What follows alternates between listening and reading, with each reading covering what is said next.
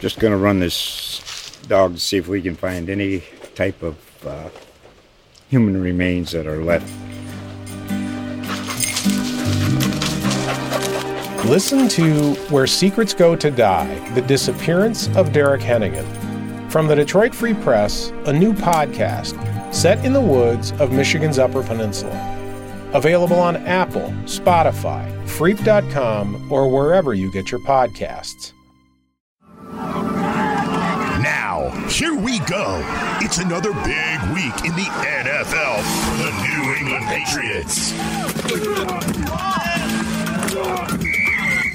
This is the Patriots Wire Podcast, powered by USA Today Sports. Now, your host, Ryan O'Leary, and Patriots Wire editor, Henry McKenna. All right, Henry. Week one of the season is finally upon us. Patriots opening with a familiar opponent. You ready for some football this weekend? Yeah, I've been waiting a long time to see some uh, some real football and maybe a tiny dose of normalcy. So it should be a, f- a fun weekend. So looking at the Patriots' final 53 for Week One, uh, personally, I was a little disappointed to see Damien Harris end up on the IR. I know that doesn't mean we won't see him like around Week Four, and it's it's only a hand injury I'm hearing, so probably not anything too serious. But uh, you know, I heard from you, Henry, and other reporters that the kid was looking good in camp, and this is another setback. So what do you know about the extent of that injury? Yeah, so uh, NFL Network's Ian Rapoport said that it's a pinky injury that required surgery. A pinky. There's a chance. Pinky, yeah, the final finger. Um, so the, he's eligible to return as soon as week four. There's no obvious timeline on the injury. There, nobody's reported the extent of it and and what the surgery was and what the normal recovery time is. So the Patriots cut Lamar Miller earlier um, this offseason, you know, just, just right around the day of uh, 53 man cuts. And that puts sort of Sony Michel firmly in the driver's seat for that early down job uh, for the running backs. So, you know, there's still Rex Burkhead, who they like to use in the red zone a fair amount uh, because he, he can run and catch. Um, Michel has yet to really prove he can catch the ball. And James White will always be sort of that third down option. But Michel will probably continue to be sort of that bell cow guy, at least until Harris comes back. Okay, cool. And we'll get into Sony Michel a little bit because I know you posted about him on the Patriots Wire. But here, from a fan's perspective, and as you know, I grew up in New England, so I've been following this team for a long time, and I I love me some Bill Belichick, but I also look at him and go, Bill, what are you up to, my man? And and a pinky injury, throwing this kid on the uh, IR, that could easily just be a roster maneuver, and I think teams across the league, Henry, are manipulating this system, throwing guys on IR, playing with that new practice squad that has more, you know, slots this year. So, uh, should we buy into this injury? Do we should we buy into it that it's serious? Could Harris have taped that thing up and played? Yeah, I, th- I think it's real. I, well, I think that they wanted him to be in a big role in in the offense like right away. So he, he provides an element of pass catching that Michel doesn't. So if they could have an early down back that can also catch the ball, I think they'd be happy to have that. So I mean, again, this sort of opens up the window for Michel to be relevant again, but Sure. um, because he was headed on sort of a negative trend. But I think Harris's his his injury is, is for real. I don't. I think you know they they, they were deciding between J.J. Taylor and Harris on the roster because after Harris went to AR, excuse me, IR, they promoted J.J. Taylor to the 53 man roster. I don't think. I mean, he cleared waivers, so I don't think that they're like trying to protect him or anything. Sure. And I think I think Harris is, is just genuinely hurt. Okay, so Belichick's not messing with us. I, I, you know, I never can trust you, Bill. I could never trust him. But uh, Henry, you posted about Sony Michel. A lot, of, like you said, you just alluded to it. A lot of people are down on Michel right now, especially the Boston media. It seems everybody's crapping on Sony. They don't think he's got it. They think he was picked too high in the draft. So, you- are you buying a bounce back year for Michel? Do you think he'll take this opportunity here in the first couple weeks and roll with it? Yeah, I, I, I wish I had a really good take on how Sony Michel is going to do. I can't get my mind straight on it. What I do know is that he's going to get a big opportunity, and that was sort of what I was alluding to. And and that's sort of why I bought into his stock on fantasy football all of a sudden Yeah. is because the path is cleared for him to be you know, he was a 250 carry guy for the first two seasons, maybe exception of, of his rookie year, he was probably 200, and, and last year he was right at 250. So if you can get a 250 carry guy really deep in fantasy leagues, uh, which is where he's going like 100 and something, then that's that's a good move. So the Patriots obviously opening up against the Dolphins. Your Miami Dolphins, Henry. I know you're big on the Dolphins this year. I think I'm, and then there's been a national movement since our podcast la- dropped last Thursday, our first one. I think uh, you know people are starting to love the Dolphins. I've seen. I think it was was it Peter King who picked the Dolphins? Some, somebody picked the Dolphins to win the yeah, AFC it was Peter King. It was Peter King. Okay, so obviously the Dolphins. The big news with them are they're going with Ryan Fitzpatrick at quarterback against the Pats, which for me a lot less fun and mysterious than if Tua Tagovailoa was starting, right? I mean, you kind of know what you're up against with Fitzpatrick. I think you called him the wily old veteran. You know, it's hard to see Belichick losing to a 37 year old journeyman quarterback for a second straight time here, but, uh, you know, what do you think about that specific piece? Fitzpatrick back in, you know, that starting role for the Dolphins going against the Pats week one. So, weirdly, Fitzpatrick is always hard for the Patriots to beat. He's a tough guy. It's because he doesn't care. Um, you know, he'll, he'll throw at Stephon Gilmore. We saw that in week 17, right? Like Fitz, he doesn't. He's a he's a wild man. Yeah, a little Fitz magic. He'll, he'll run the ball. Exactly. He'll, yeah, he'll challenge the best cornerback in the NFL. Um, so I, I think you know, he's a tough guy to defend. Uh, Bill Belichick called him unpredictable. Oh, that's a great word. Yeah, it's a high compliment for Belichick, typically, who likes unpredictable football, I'd say. Yeah, I think he's a hard quarterback to defend. Uh, and, you know, he's not the most efficient quarterback. He's, he's like, so I've been playing a lot of golf during quarantine. And in golf, sometimes you have these very ugly but effective, these oobies uh, shots, right? Where you know, maybe it's a low line drive or maybe it gets a good bounce. That's sort of like the way that Ryan Fitzpatrick plays. He's ugly, but he's effective. So if they had gone with Tua Tagovailoa, it would have been to their disadvantage because Fitzmagic is I wouldn't call him a Patriot killer, but he plays his best football against the Patriots. And I mean, I, I, think they can win. I think they will probably cover the spread, which is like six and a half. Oh, I knew you were going with that, but we'll get into that spread a little bit later. But I knew you were going to go with the Dolphins. We'll be right back on the Patriots Wire podcast. Fantasy football is about proving that you are better than your friends sit them, start them. These are the fantasy picks of the week. It will kill me if this game ends in a tie. I need this win. This game's pretty much done. With Cory Bonini from thehuddle.com. Cory Bonini with thehuddle.com here to talk to you about three fantasy options that I can't wait to play in week number one. Jacksonville Jaguars quarterback Gardner Minshew. He doesn't have a running game to speak of, and he's probably going to have to throw the ball a lot to keep Jacksonville even remotely close in this one. Volume alone should keep him in the number one range for quarterbacks, but it might not be pretty in terms of turnovers. Sticking with that same matchup on the other side of things, Marlon Mack. Jacksonville has lost just about everyone of note on defense in the last year or so. This was one of the best fantasy matchups for running backs last year, and one could make an argument that this team has regressed. Mack was good for 16 and 19 fantasy points, respectively, in PPR last year, and he's not even a receiving type back. Jonathan Taylor will take some touches, but Mack should be able to get his too. And the Seattle Atlanta matchup has DK Metcalf poised to be one of the top receivers of the week. He scored twice last year against them, accounting for two of his seven touchdowns on the season. Seattle should be a little bit better on the back end, but rookie cornerback AJ Terrell will make his first pro appearance, and Metcalf can probably have his way with him. In week number one, don't get too cute. Trust the guys who you drafted highly. Don't try to take too many gambles, and take chances where it's smart. Continuity probably will be the biggest factor in success entering the season. For more fantasy football tips and advice, check out thehuddle.com, part of the USA Today Sports Network. Just going to run this dog to see if we can find any type of uh, human remains that are left.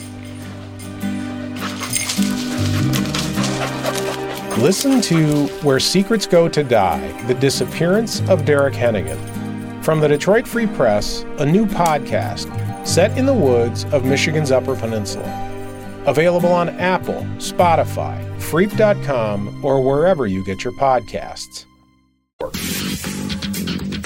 Just call me Miss Cleo. I'm glad that Cam was able to confirm what I could see. The fact that these two guys, they need each other. They really do. When you look at what Belichick, he lost what he lost in Brady, a team leader, a guy that he knew players believed in, a guy that knew the system, a guy that whenever he's on the field, okay, we know that Tom will do whatever he can to win. That's what he needed in his next quarterback. And that's what Cam is a guy that players can look to and say, look at what he's done done in his career. Look at where he is. He is hungry. If we are going to win this game, he's going to try to push us over the finish line. And Cam, a guy who felt like he had just been discarded like trash by Carolina, he comes to an organization and proves that not only can he be a captain, he's a hard worker, he's a leader. All right, so that's Kimberly Martin Henry on the uh, ESPN Get Up program recently, talking about what is what has become a, a straight up love affair between Cam Newton and Bill Belichick. They can't get enough of going on these Zoom meetings and talking about how much they love and appreciate each other, how they're a match made in heaven, and all this stuff. How much you buying that? You know, I mean, it's not like Belichick gave Newton this like lucrative contract to come here. It's very much a prove it deal, a very team friendly deal. Uh, but Newton is a captain, and they every chance they get, they're talking about how much they love each other. So, are you buying that? Well, I think I think that they're definitely in the honeymoon phase where Newton is working extremely hard, working really long hours. He's quickly absorbed the Patriots offense and it's clicking. And I think we'll see if on the football field it continue it like genuinely clicks, right? Like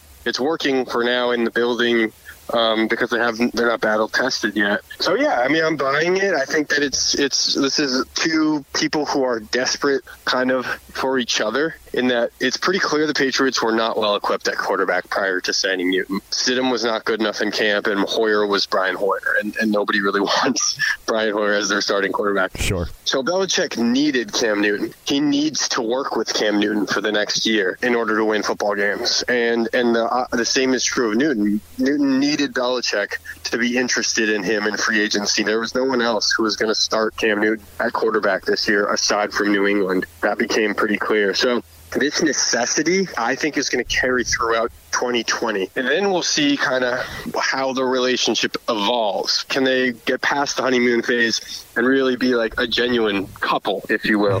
Um, and, and, and, get married. I, I love the marriage. analogy. I, I, love the analogy. It's like early in that relationship, everything's great. You're spending all this time together. You're so happy. But the, the NFL football season is a marathon, right? So maybe by week 10, week 11, we'll see if they're ready to get married. I, I think that's a great analogy. I love it, Henry. Yeah. A, a key matchup in this game that we heard of ad nauseum was DeVante Parker, Stephon Gilmore, right? We know Parker and Fitzpatrick kind of got the best of Gilmore in Week 17. That was a, it's a very touchy subject for us Patriots fans. Week 17 last year against the Dolphins. Gilmore, I know he hasn't really chirped to the media at all. It seems like he's kind of quietly focused. What are you expecting in that matchup between Parker and Gilmore? Yeah, I think it's going to be a lot of success from Gilmore. I think Parker is what we saw last year is that he's very good. I think Gilmore will lose, you know, a chunk like here and there. You know, it won't be a full shutdown performance, but I think Gilmore is is absolutely angry. You know that he didn't that he let up that that big game, and that big game. You know, it was so influential. It mm-hmm. was you lose that game, you play in the in the wild card round you play in the wild card round, you play the Titans and you lose. So I imagine that's sort of weighing on him. He, I mean, he's just going to have an elite performance, I think, yeah, ultimately. I, I, think Gilmore's a guy who, if he's really kind of just coasting, he'll he'll chirp a little bit. He'll give you a little bit of sound. But when he's locked in, he's not going to say anything, and he's going to kind of keep it close to the vest. So I, I agree with you. I think Gilmore might he's he's ready to dominate that uh, matchup, but we'll see. That'll be a key one. So as Henry alluded to a little bit earlier, the Patriots are favored by almost a touchdown, six and a half. We'll get into that line coming up here on the Patriots Wire podcast. It's that time again for the line of the week. The inside track to the favorites, the underdogs, and the over-unders. I think I want my money back. Now, here are Jeff Clark and Eston McLaren from USA Today's Sportsbook Wire. Hello, I'm Eston McLaren of SportsbookWire.com and Bet Slippin' Podcast, and I'm joined by Jeff Clark, my colleague at SportsbookWire.com and Bet Slippin' Podcast. And here's what you need to know about the Week One matchup between the Tampa Bay Buccaneers and New Orleans Saints. Tampa Bay is plus 145 on the money line, with New Orleans Saints favored at minus 176. Jeff, which side of that do you like? I'm on the Saints. I'm on the favorites minus three and a half. Um, I'm, I'm, I'm big about their offensive continuity. Their offensive line is going to be to hold up against uh, what should be a pretty good Tampa Bay Buccaneers pass rush. I'm not sold in the Buccaneers secondary right now, and how can you not be sold in the passing attack of the Saints? Hey, Tom Brady, Tampa Bay Buccaneers, Rob Gronkowski, Wesco all star underdog team plus 145, locking that in week one, a big upset in the NFC South. Check out Sportsbook Wire for more with all odds from BetMGM Sportsbook. Subscribe to Bet Slippin' Podcast on Apple Podcasts, Spotify, Google Podcasts, or wherever you listen to podcasts. Just going to run this dog to see if we can find any type of uh, human remains that are left. Listen to Where Secrets Go to Die The Disappearance of Derek Hennigan. From the Detroit Free Press, a new podcast set in the woods of Michigan's Upper Peninsula. Available on Apple, Spotify, Freep.com, or wherever you get your podcasts. All right, Henry, you already kind of talked about it. The the Pats are favored by six and a half. You are probably going to take the points with the with the Dolphins if you had to. Why do you think you should take the points here? Yeah, I just don't know if the Patriots are ready for for the season. Um, everybody's on a shortened off season. That's what they'll tell you. Everybody's dealing with turnover. That's what they'll tell you. But the Patriots are, are dealing with a unique and one of the most like hyperbolic levels of turnover in the history of the franchise. Seriously uh, maybe in the history of the league, where they're dealing with a quarterback who has won six Super Bowls and he's leaving. Uh, Cam Newton's coming in, and not only is Cam Newton, you know, he's a good player, don't get me wrong, but he's a totally different player than Brady. So not only are you changing quarterbacks from one of the best in history, but you're changing to a totally different style of quarterback. It's it's an adjustment in how coaches call plays, in how players study the playbook, etc. Timing on routes is different for the receivers, and the quarterback's sort of favorite go-to option could change from Edelman to you know maybe Harry or something to that degree. Probably not in that case, but what I'm alluding to is is this is like a rapid and vast transformation on one side of the ball and, and defense is, is like that too, where their whole linebacker corpse that it's just gone. Byron Jones, one of the best cornerbacks in the NFL, signed with Miami, and then they, they had three first round draft picks that that really bolstered that offense um, with the tackle. And I guess we won't see Tua, but probably won't. But they don't have that much turnover. Like these are just upgrades to a, to an offense and a defense that was already pretty good at the end of last season. You could see them gaining momentum. I mean, they were the laughing stock of the NFL. I mean, remember when they ran that like ladder play? And the sort of internet exploded like the most Dolphins play ever. And it felt so emblematic of how bad they were. But then all of a sudden, here we are in week 17. I'm talking about last season. They were beating the Patriots. Here we are in week one. They're playing the Patriots again, and it's this interesting litmus test. I don't, maybe I'm getting a little too wrapped up in narratives here, but I just see a very obvious case for Miami to, at least in week one, get an easy win over New England at a Gillette Stadium, which will be empty. And then, really quick, um, I know you guys posted about this this sports betting website that posted odds of uh, Belichick leaving before the start of the 2021 season at plus 200. That's pretty good. That's pretty good odds. You, that, you, you taking action on that? I have no interest in that. Bill Belichick is an impossible man to predict. I mean, I, I, look, if he did retire, I, I could see it kind of making some sense. Belichick's cleared the cap space for years to come. He found Cam Newton, who could be the quarterback of the future, and they could use some of that cap space. There are ways that you know, if Belichick decided to step away, he could have a pretty clean break to hand it off to Josh McDaniels and be like, hey, here you go. You know, you've got Cam Newton, or you got a really high draft pick. Start your rebuild, if you will. It, the narrative could, is kind of there, but I just don't think Belichick's done with football yet. I think he's, uh, I think he's like committed to coaching a little while without Brady. So just one year uh, without Brady doesn't really make a lot of sense to me. Sunday officially, this is a whopper. It's the official start of the post Tom Brady era, the official start of the Cam Newton era. It's kind of a whopper. It's kind this is kind of a big moment in uh, Patriots football history. It all gets going on Sunday at 1 p.m. We'll be back next week to break it all down. Henry, enjoy the games this weekend. Thanks for uh, thanks for bringing me on. We'll catch you next time on the Patriots Wire podcast.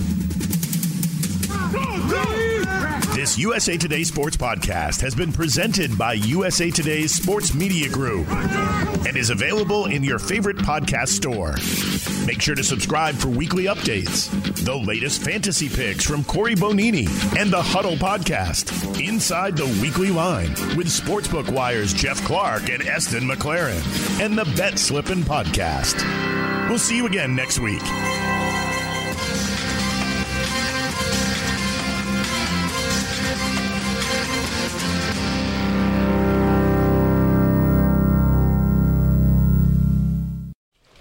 Just going to run this dog to see if we can find any type of uh, human remains that are left. Listen to Where Secrets Go to Die The Disappearance of Derek Hennigan. From the Detroit Free Press, a new podcast set in the woods of Michigan's Upper Peninsula. Available on Apple, Spotify, Freep.com, or wherever you get your podcasts.